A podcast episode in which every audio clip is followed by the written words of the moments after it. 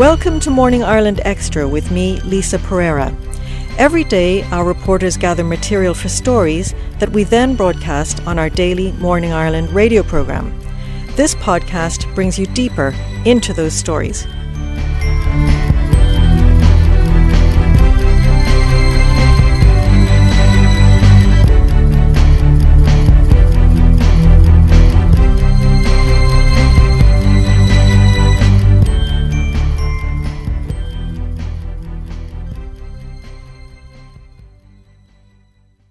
Hello, Tommy Meskill. Hi there, Lisa. Tommy, we're several months now into the COVID 19 outbreak, and I think it's fair to say that an awful lot has been learned about how the illness manifests itself, how people get it, how they react to it, etc., the very di- various different ways that people react to it. But I think everybody would agree that there's still an awful lot yet to learn. And one of the things that had started to emerge in recent times is that what we thought of as a two week illness is turning out for some people to be much longer than two weeks. And that the symptoms that people are getting can sometimes be um, surprising and even distressing. And you know, you get the illness, you're sick for a while, then you get better. It that it might not be as straightforward as that. So, what was it you set out to do in the report that you did for Morning Ireland? I suppose I was trying to find out whether this was something that was very rare or if this really was um, something associated with COVID 19 that you, you were likely to, to have prolonged symptoms and, and that it wouldn't be just the 14 days that we had heard about my editor had gotten in touch with me about looking into this because there had been sporadic media reports about people still suffering from symptoms uh, and just not feeling themselves uh, weeks and months after they first contracted the disease. So I set about looking into this, um, and initially I was thinking it might be quite hard to find people because even a month ago, you know, they, they might be a bit reluctant to talk about the fact that they had COVID, um, and then to find people that had it and are still suffering symptoms and are still willing to talk about it, I thought could be a challenge. So I looked back on some of the people that we come into contact with over the past couple of months, people who had appeared on the program and who had been suffering from COVID 19, and I rang them back just to see how they were getting on. Um, I wrote down about five, six names, uh, and I said I'll start with that list, assuming that I'd have to make a, an awful lot more calls, assuming that most people would have been back to their normal selves. But actually, what I realised was everyone who I rang, they were all still very much not their normal selves uh, and also quite happy to talk about it because I think they wanted to raise awareness. So, Tommy, who is it that you spoke to then? So I said about trying to speak to people in, different um, age categories, if you like. So young, um, middle aged, if you like, and, and then people who are who are slightly older. So I spoke to four people. I spoke to Siobhan Killeen, I spoke to Anne Norton, uh, Professor Paul Garner, uh, and Donald Bradley. So they they suffered um, to different extents as well. So Donald Bradley is a Donegal man. Uh, people might remember his homecoming video. He had spent time in, in ICU, uh, and it was really touch and go for him. But there was a, a nice welcoming home, and people beeping their horns and, and clapping as he arrived home to to Buncrana in County Donegal. Uh, then there was Anne Norton, uh, who's a, a, mother of three and who suffered quite badly. She wasn't in ICU, but she was in hospital, uh, and she really had an awful time of it. Then Siobhan Killeen, who will be well known to people, she's a Dublin footballer. She's 27, I suppose her, her experience of COVID wasn't too bad. She had cold and flu symptoms, but when we had been speaking to her on the programme a couple of weeks ago, she was confident that she'd be back on her feet uh, in a few weeks' time. Uh, and then there was Professor Paul Garner, who's a professor in infectious diseases at the Liverpool School of Tropical Medicine.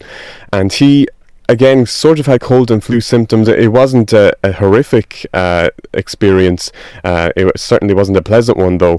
But again, weeks later, he, he, was still suffering. So, so those are the people that we spoke to for the report. Okay, now Anne Norton was somebody you knew already. Um, she's a local councillor, very active person, full of energy. Can can you just tell me a little bit more about her? Yeah, Anne Norton, she'd be well known in County Clare, as you said there, a county councillor. Um, before that, she'd have been known, and she still does this. She she runs a, a children's clinic here in Clare called the Clare Crusaders. Uh, she has a, a, daughter as well, Nicole, who has cerebral palsy. Nicole will be in her early 20s, uh, and she has two other children as well. So Anne has a hectic life. I've known her for a good few years now uh, and would have known her as someone who doesn't rest on her laurels, who's always doing something. So when I heard that she had COVID, I actually thought that if anyone's back on their feet, it's going to be Anne because uh, she has so much to be doing. But when I rang Anne, uh, I could immediately, when she answered the phone, I could tell uh, by her voice uh, that she was still very much feeling unwell. Uh, and then she proceeded to tell me her story and how she had suffered with COVID 19 in the initial few days and how she had been feeling since then. Well, again, it was the tiredness. The tiredness was the biggest thing.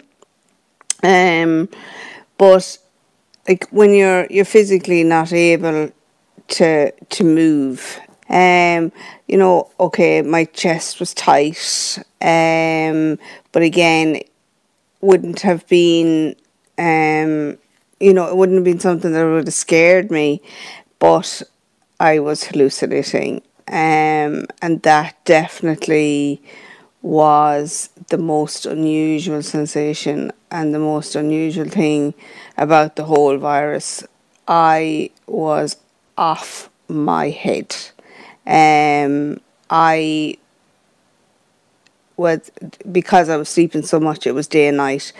Um, like I was shouting to my my my my three children um, because I wasn't allowed out of my room. Um, first off, I was uh, you know isolating, and then I was kind of uh, you know um, restricted to the room, so I wouldn't actually pass on um, anything to the rest of the family.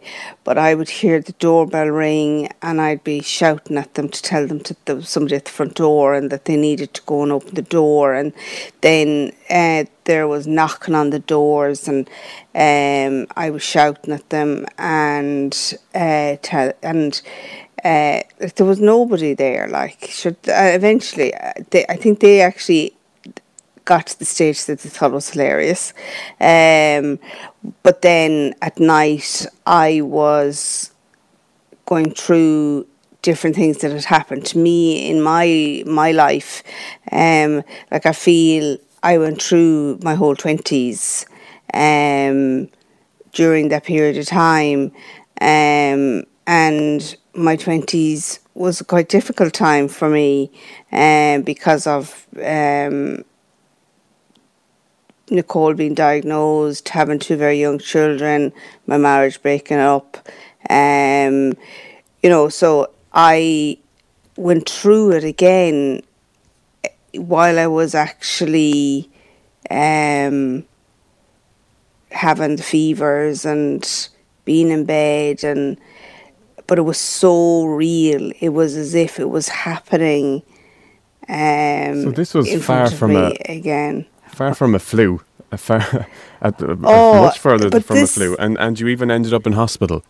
Yes, um, I I got to the stage that I wasn't breathing properly, and I had actually quite a lot of chest pain, um, and I um, the GP phoned the ambulance straight away, and um, and again, you know, it was afterwards that I had been told that the ambulance car was here at the house. Um, there was a doctor in the ambulance car. There was the ambulance with two paramedics. Um, and I was brought to Limerick. Um, again, I completely was out of it on the way, you know, like I remember very little of it, but I do know that at one stage the um, paramedic was explaining to um, the nurse in A&E that I was hallucinating um, and uh, in the ambulance I found that I was circulated with my with angels, and I kept telling the um, paramedic, and again, you know, you're you're saying things that you don't realize, and and if I were to so let's say if I fast forward, let's say, and and because we're weeks on from it now, but uh, it's it's you're far from back to normal. Oh, absolutely, and I think that's you know the worst part of it. No one knows what to expect. No one knows what what what is actually at the end of this or is there an end to this or and i because i'm finding it very very difficult at the minute because i'm a, a quite a, an outgoing person um i would um be you know quite active. Um you know i love the i love i love good weather i love the sun. I would be a complete sun worshipper and um i have absolutely no interest. I am still at the stage that all i want to do is sleep. Um i find it very very difficult um every single day um, I have Has to push anyone- myself. Has anyone been able to explain to you why, why you're still so sick? Uh, no, no, and in fairness, this week I actually did contact my GP and I spoke to um, uh, one of the doctors in the surgery, Emma Carney, and um, she just said that unfortunately no one really understands this, but I had been very sick and that I'm being quite hard on myself, that I am pushing myself a little bit, maybe too too much. Um, that because I had been so sick and because you know there was so it takes so much out of you that your body actually needs to heal. Um, but I think everybody, you know, even in the medical profession, are finding it difficult because they're learning every day um, about this. Nobody seems to know because even when it came to the symptoms, people have different um, symptoms and um, and now the after effect. But then you know you'd talk to people and they have had been diagnosed with COVID nineteen, and they got through it without even knowing that they actually had the diagnosis. Whereas then you have the likes of myself that it literally um, walloped, took every bit of energy out of me, um, completely floored me. Um, and now I'm still as bad, as in the tiredness. Um, Well, can I just ask the energy levels are so low, like. Because we're weeks on from when you first got us. Like this morning, for example. How are you this morning? Um, only for I was actually conscious of the fact that I was doing the interview with you, I'd be still asleep. Um, I am absolutely exhausted. Um, I I just want to go back to bed. Um, you know, I look outside and the sun is shining, and I'd love to be sitting in it. But the problem is, if I go out into the sun, it drains me more. Um, And you're so um, you're a, county councillor. You you run a charity. You have your children. You have one girl with cerebral palsy. As you say, you're constantly on the go and have been your whole life. D- does it get you down? This whole thing and the situation you're in at the moment. Has it gotten you down?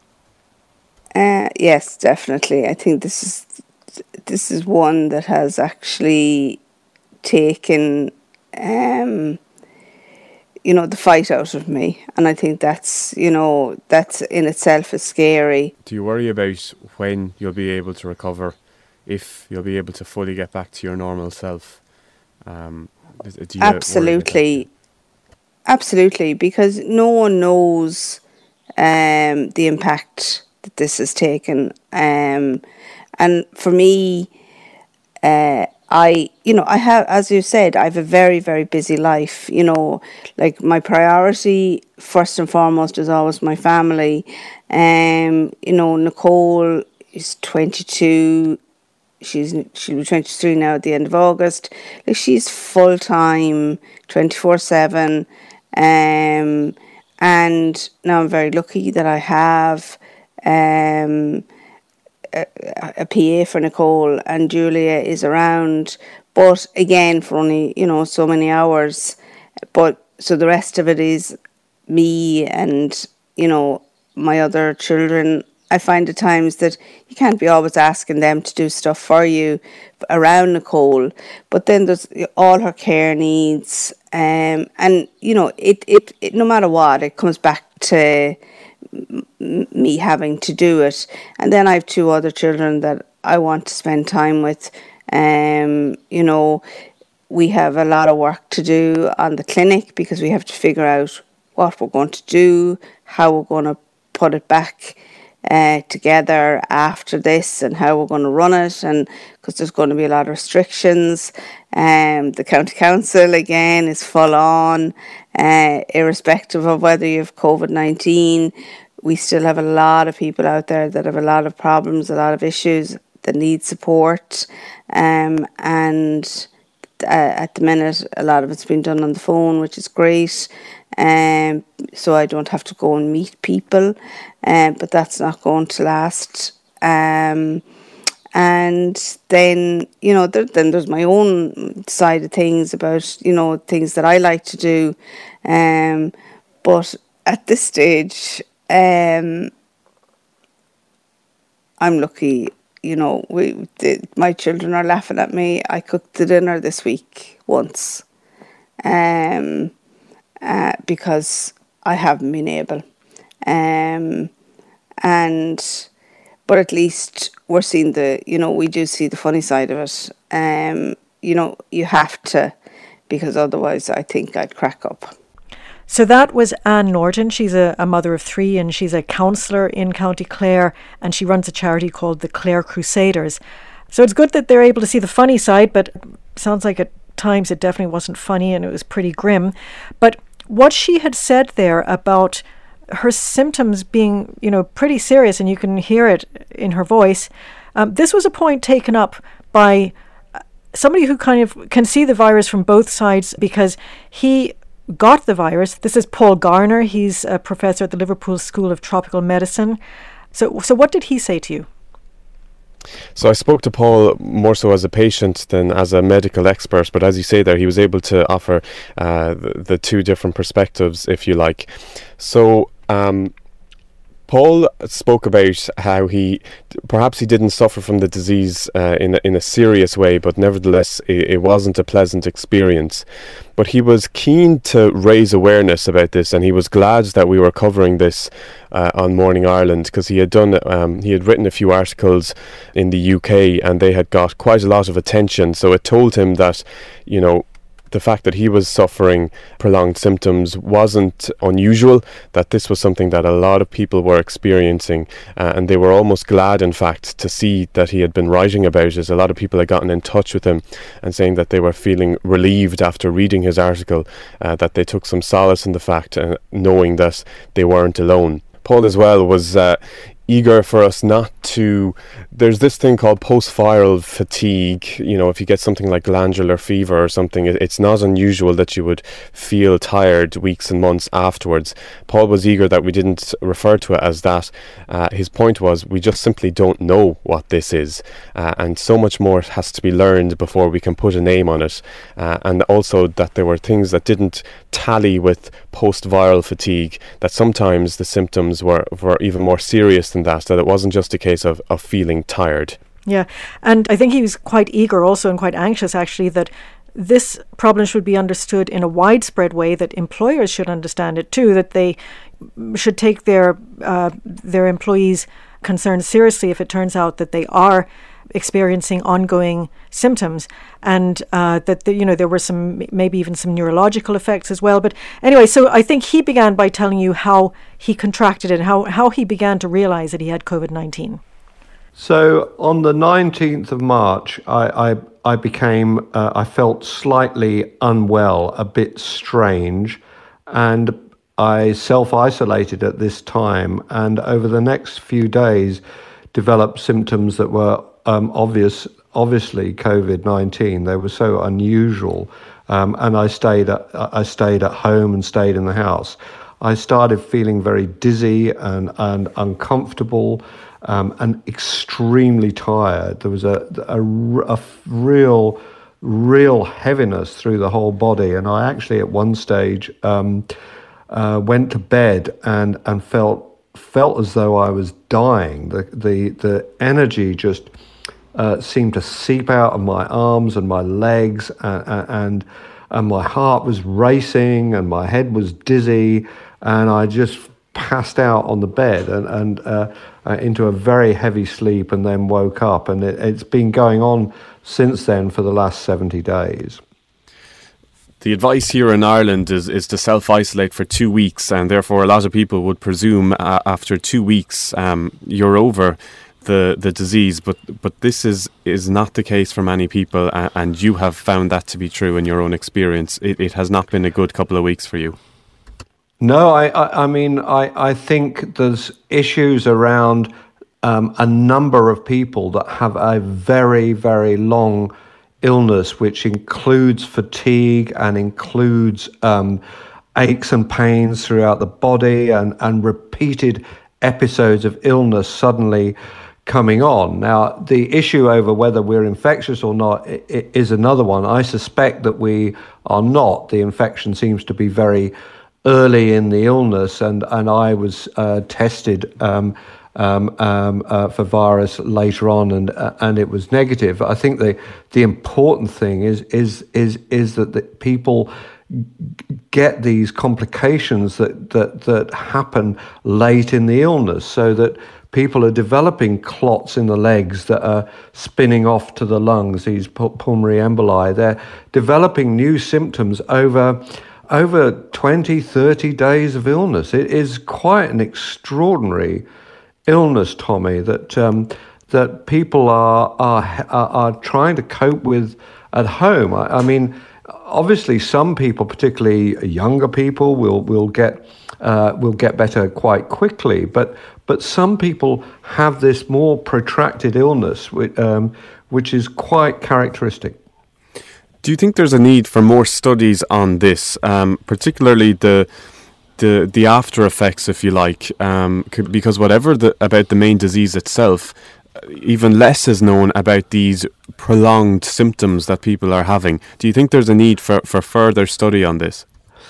Well, I think I think there's a, a, need now to understand for doctors and others to understand what's happening to people at home because uh, there's an important awareness there because often many of us are self isolating and these symptoms are are all new. So when I look at the the, the, the pages on Facebook, people are are saying they go to their GP and uh, and the GP says that the illness should only last for 12 days, or their employers uh, say that um, that they should be better by now. So I agree those studies need to be done, but there's also an immediate sense that we all need to be aware and sympathetic of people. Employers need to understand this fatigue goes on in, in some people for some time, um, and that that uh, people need to pace themselves. I made some early mistakes, Tommy,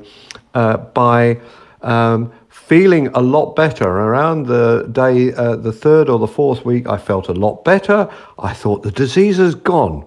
And, and, and I, I did a HIIT session downstairs and uh, for 45 minutes and got my pulse racing and felt I'm back to where I my fitness where I was before and it put me back to bed for a week I couldn't get up for a week so you get these um, you, it's very important people convalesce carefully and don't overdo it early on because it can shove them back. And if they if they go back to work perhaps too soon or push themselves, it can make the disease come back. And this is something you see in other conditions like, like chronic fatigue syndrome and ME. It's a very characteristic in these syndromes. It's well recognized in, uh, in some groups of people. Um, as part of this report, I was speaking to one woman who, who again is experiencing these symptoms weeks on, um, and she likened it to an almost like a depression in that she just cannot get herself to do the everyday things she would have done before. Getting out of bed is a huge effort. She's finding that she's just quite lethargic and can't even do simple things like sit out in the sun. Uh, and this is something that, that you've heard of um, uh, as well, that th- this isn't a, particularly unusual. Yeah, so I, I, um, I, I'm not an expert in this field, other than being an informed patient, as a, uh, being medically trained and being a, a professor in public health. I, I, I understand what she is going through as a patient. So, because the symptoms are so strange, and because the exhaustion in some people is so, so severe, people actually do feel as, uh, as though there is something mentally wrong with them. On top of that, the, the infection we know is in the brain and causes ringing in the ears, in, it causes fuggy headaches, causes tingling along the arms and the legs, and it's quite possible that this uh, depression that she feels may well be part of the disease. And it's very important that people around her don't um, uh, treat her as though somebody that, that's just being weak or that, that, that, that is actually entering a mental illness. It's actually related to the disease and the response of the body. It's very important that people are, sympathetic and understand what she's going through. You're reluctant to describe this prolonged symptoms, uh, these prolonged symptoms. You're reluctant to describe them as, as post-viral fatigue. Um, can you explain to me why so? Yes, I, I think it's much more helpful to think of it as COVID fatigue because the fatigue is there often early in the illness and often late in the illness. And as soon as you, and we do know, we know very little about when the virus is circulating, how much virus there is circulating at different times. So when people start talking about post viral fatigue, it's as if they're putting a, a lens, you know, uh, of how the disease is operating. We know very little about the disease. So I, I'm encouraging people to talk about fatigue that is part of COVID, that you get early in the illness, that you get late in the illness, and it is, it is important to take into account.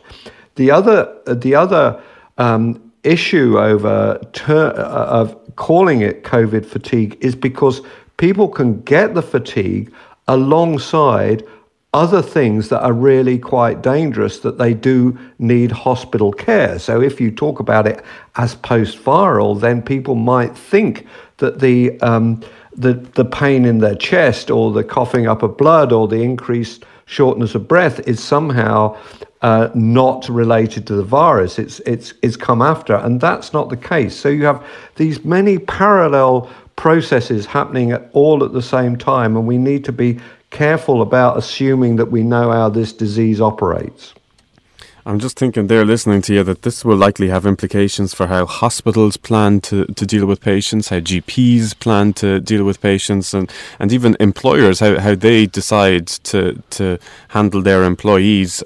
Because uh, the, the 14 day um, guideline that we're given isn't necessarily, um, can't be applied to everyone. I, I agree, and I think it's important to get this narrative out. I think GPs are rapidly uh, assimilating this, uh, uh, the GPs are rapidly understanding this, but people um, are, uh, are very anxious about going back to work.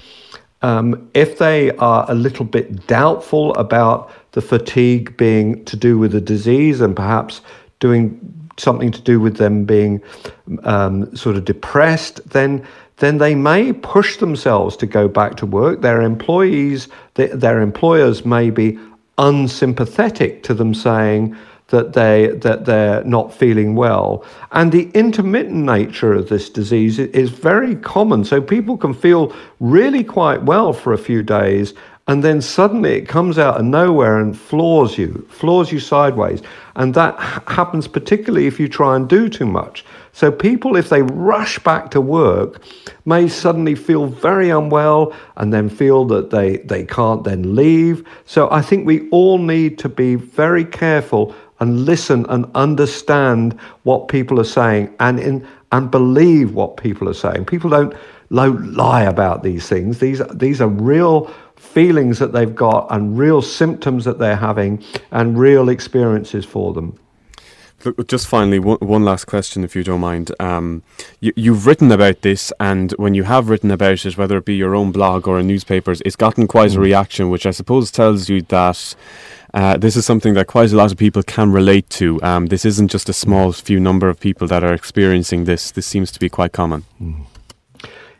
I, I, I wrote this because my own experience of this disease was, was so extreme, was so uninformed that I wanted to communicate this to others. And I've been absolutely humbled by the response. Um, people have written saying, I thought I was going mad until I read what your description. Um, I, I, thought that, uh, that there was something wrong. I thought I was dying. People, people um, uh, say, thank goodness other people have gone through this. Thank you so much for illustrating and explaining what's been going on for me for the last few weeks. It's been pure hell. Uh, people are actually taking the article to their own GPs to, to help their GPs understand what they've been going through because it's not easy to articulate all these myriad of different things that are happening to people. So that's Professor Paul Garner. He is a professor at the Liverpool School of Tropical Medicine, and he's really making the case that, that there needs to be a wider understanding of how this illness affects people in, in, in longer context than just the two weeks. Tommy, I think there there is a a kind of a feeling there certainly has been in the past that um, younger people, while they might not be immune to the illness, they tend not to get as as sick as, as, as, as other people, and particularly elderly people. There have been some st- statistics lately which show a kind of a slightly worrying increase in the number of young people who are contracting the disease. Um, as we get out and we socialize more, younger people tend to have more contacts, etc. But you spoke to a younger person who also not only had the disease but had lingering effects. Tell us more about that.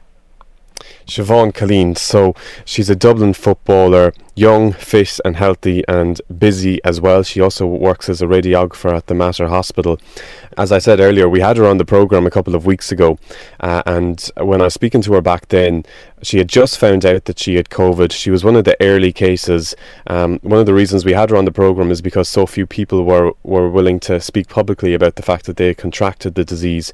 And really, what was on her mind back then, she was self isolating in her room and she was just eager to get over it, to do her 14 days, and to get back out onto the front line. Uh, she spoke about feeling guilty that she wasn't in work, guilty that she might have potentially passed it on to somebody else. But what was keeping her um, saying, I suppose, was the the target and the aim of, of getting better and, and getting back out, as I say, onto the front line and, and contributing uh, towards the battle uh, against COVID 19. Unfortunately, however, while she did return to work after her 14 days, when it came to returning to exercising, something that she loves, that wasn't as simple and weeks afterwards, she was still finding it hard to get back to uh, her, her full potential, suffering from a nasty cough, which is unusual for her. She didn't have one before, uh, and just feeling lackluster and coming home from work and feeling exhausted. So when I spoke to Siobhan, I began by asking her to describe herself before COVID 19.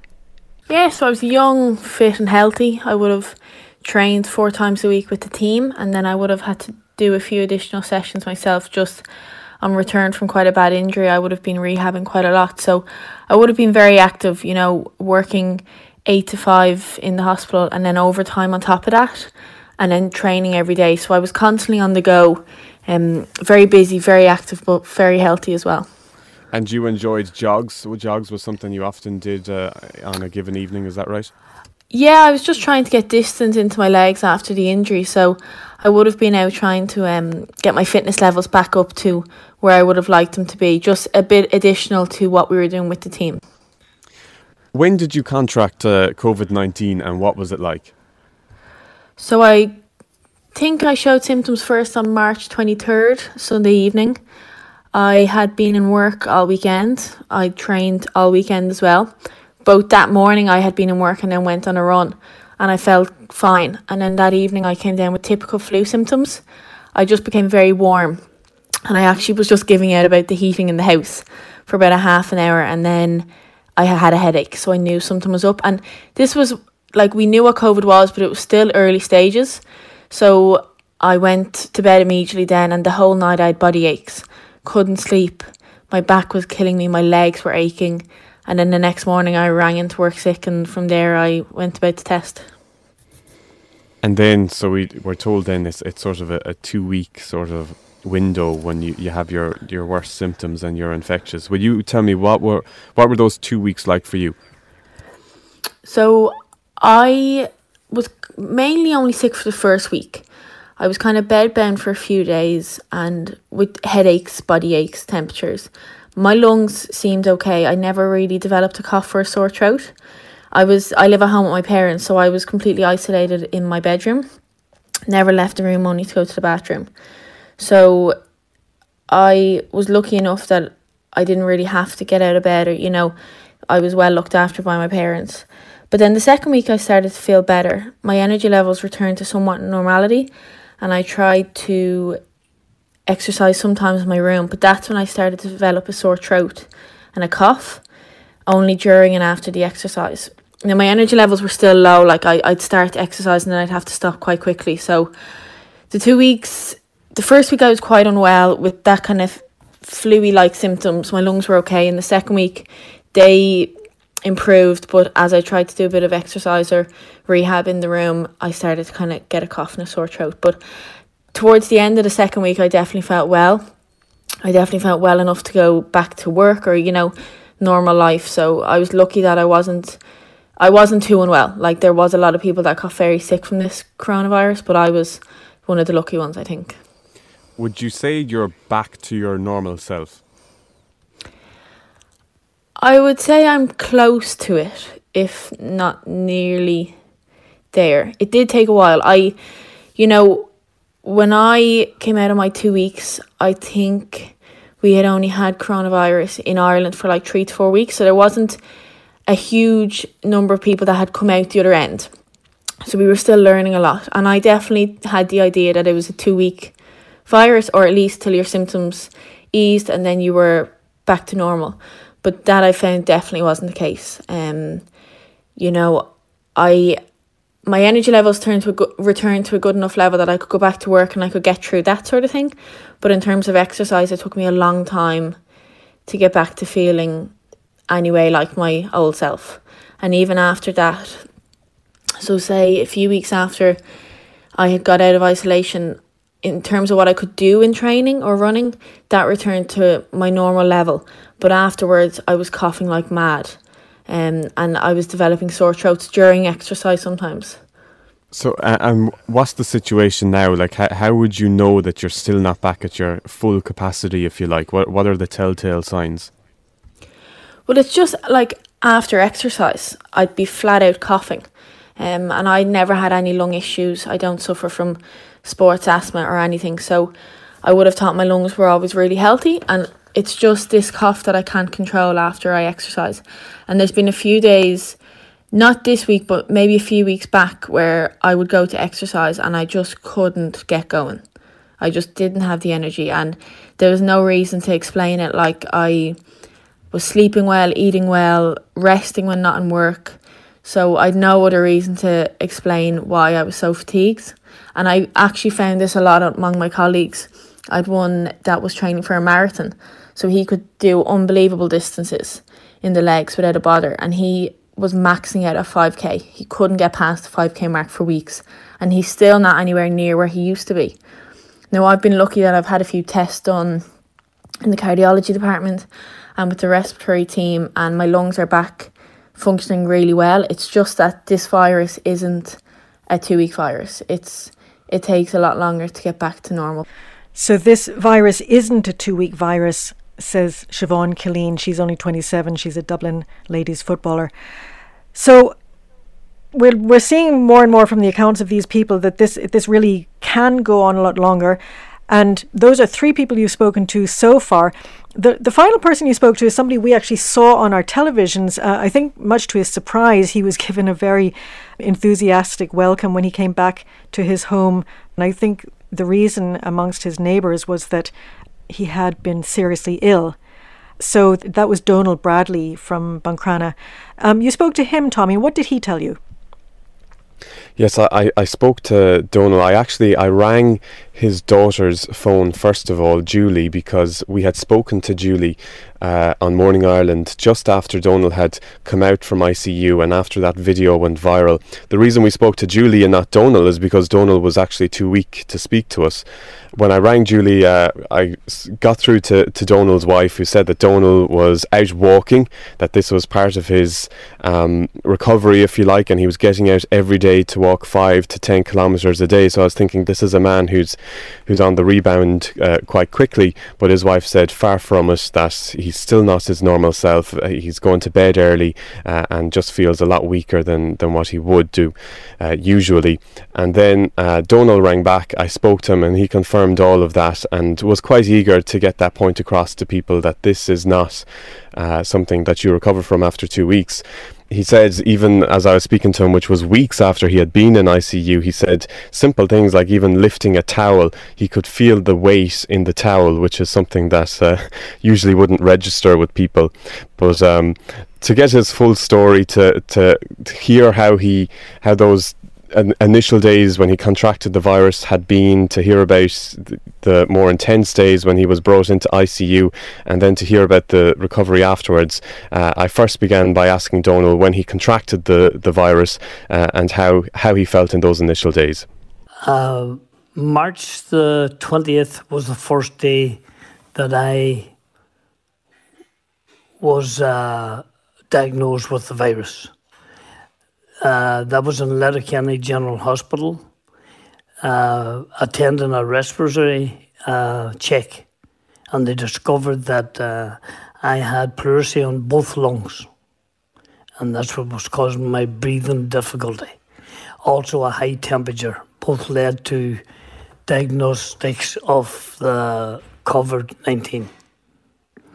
From that, then it followed on that they obviously kept me in and within a, two days, I had to be put on a ventilator in Letterkenny and transferred to Galway University Hospital. And it, it got very serious then at, at that point. Uh, at, at this point, it got in, very serious at that in, point. Are you in ICU then at this point? I was transferred to ICU in Galway. I was in ICU in Letterkenny, and then they put me on the ventilator and sent me, transferred me to Galway University Hospital, where I was, from all reports, stayed on the ventilator for six days. Do you remember? Now, obviously, that was oblivious to me. Mm. You don't remember it? Absolutely nothing which is probably a good stage. thing. Good thing for me, but probably not a good thing for the family mm-hmm.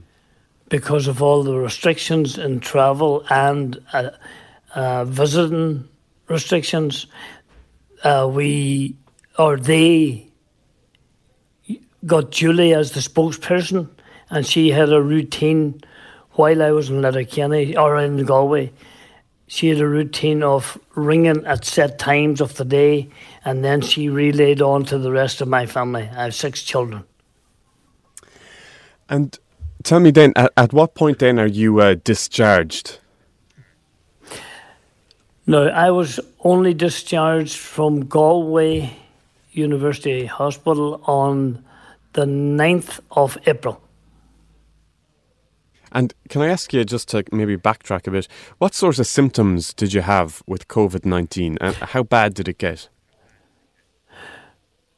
As I say, the first indication of something not right was the high temperature on the Thursday before I attended Letterkenny on the Saturday.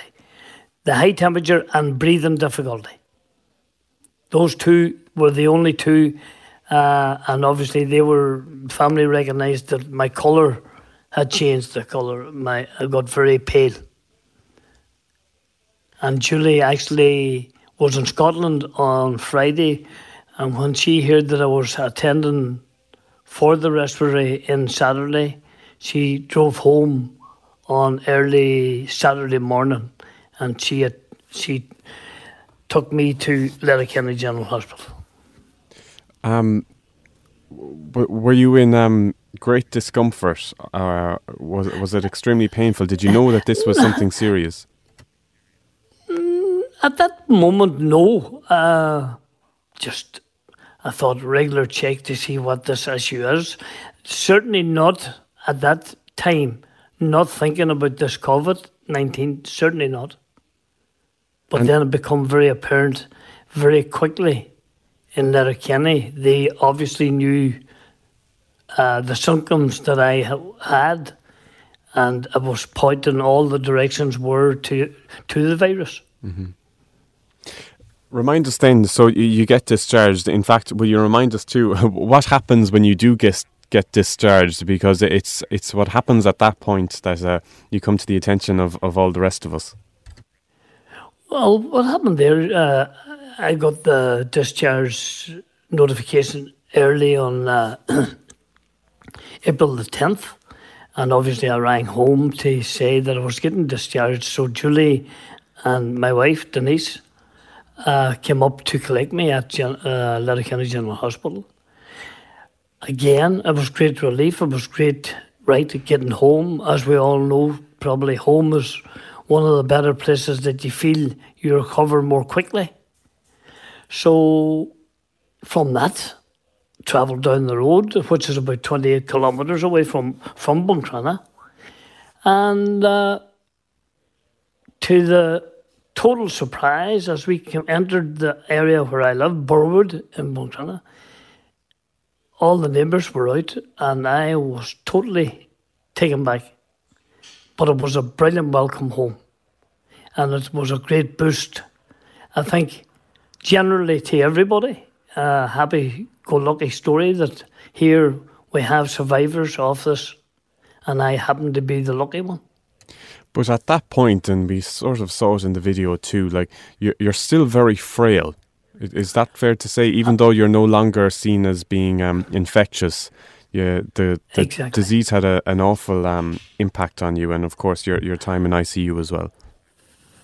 Well, the impact to just to the phys- physique of no, I'm not what they call um, a sizable person, but it just drained the muscle power out of me completely, and I I, I, I was nearly unbelievable. I couldn't believe it myself when I got out of the car how weak I was. When I went over to kind of thank the neighbours for the welcome home, I was then I realised, God, I'm as weak as, as I said on the thing, I'm as weak as water. Absolutely no power.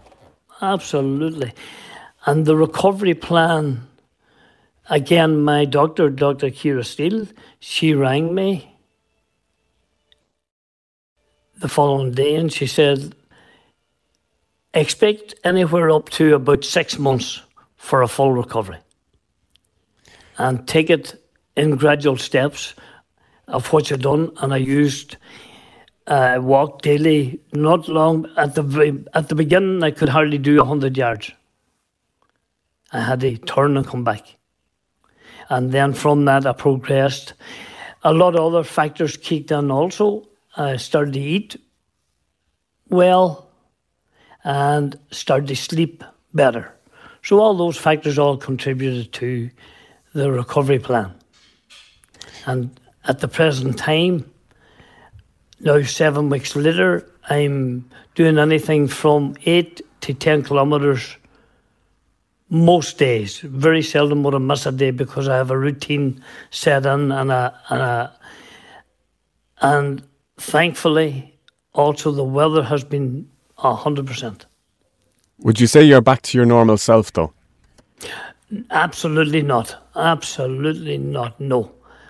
Uh, still get tired later in the evening. I'd be waking fairly early in the morning, but um, about 10 or half 10 at night now, certainly it's time for bed. When you were explaining to me how weak you were, you were using an example of um, the shower and that. Will you just tell us that uh, story as well? The obviously I shower every day, and the, on the very first day, the day after I come home, which was a Sunday, I went for a shower, struggling also again, very weak in the shower. But I came back out of the shower and I, I, I dried myself off with a towel. And I just said to myself, funny, I said to Denise when I come down the stairs, I said, it's very, it's crazy that you can say after drying myself with a towel that the towel felt heavy. That's how weak I, I knew then at that stage how weak I was. Would you say it was just unbelievable? Just to sum it all up, would you say that um, you were so sick and uh, and possibly even close to you know your family weren't sure if, if you'd probably make it out the other end, perhaps, and and knowing that, do you have a sort of different perspective on things um, after it all? Absolutely, I have another outlook on life. Life is for living, in the sense of the word that every day is a good day now. No matter how bad it is, you can always say maybe tomorrow will be better. At the present time, I'm so grateful to have given be given the second chance. I'm so grateful I've been given a second chance, says Donald Bradley from Buncrana. So, Tommy, it is worth pointing out also that some people get no symptoms at all, and some people get mildly sick and then get better. So it isn't across the board. Part of the research, I'm sure, is going to be into why do some people get sicker and for longer, and why do some people not get sick at all. Tommy, this was an important contribution that you've made to our understanding of the illness, and we'll continue to cover this issue as much as we can, both on Morning Ireland and this in this podcast series. So, Tommy Meskill, thank you again for your report. Thanks, Lisa.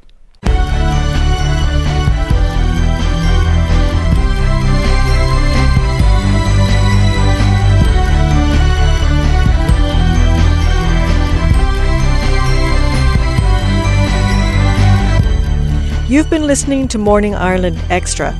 It's a podcast where we go deeper into some of the stories you may have heard on our daily radio programme. You can find that programme, Morning Ireland, on RTE Radio 1, on the RTE Radio Player, and on the RTE News Now app. I'm Lisa Pereira. Thanks for listening.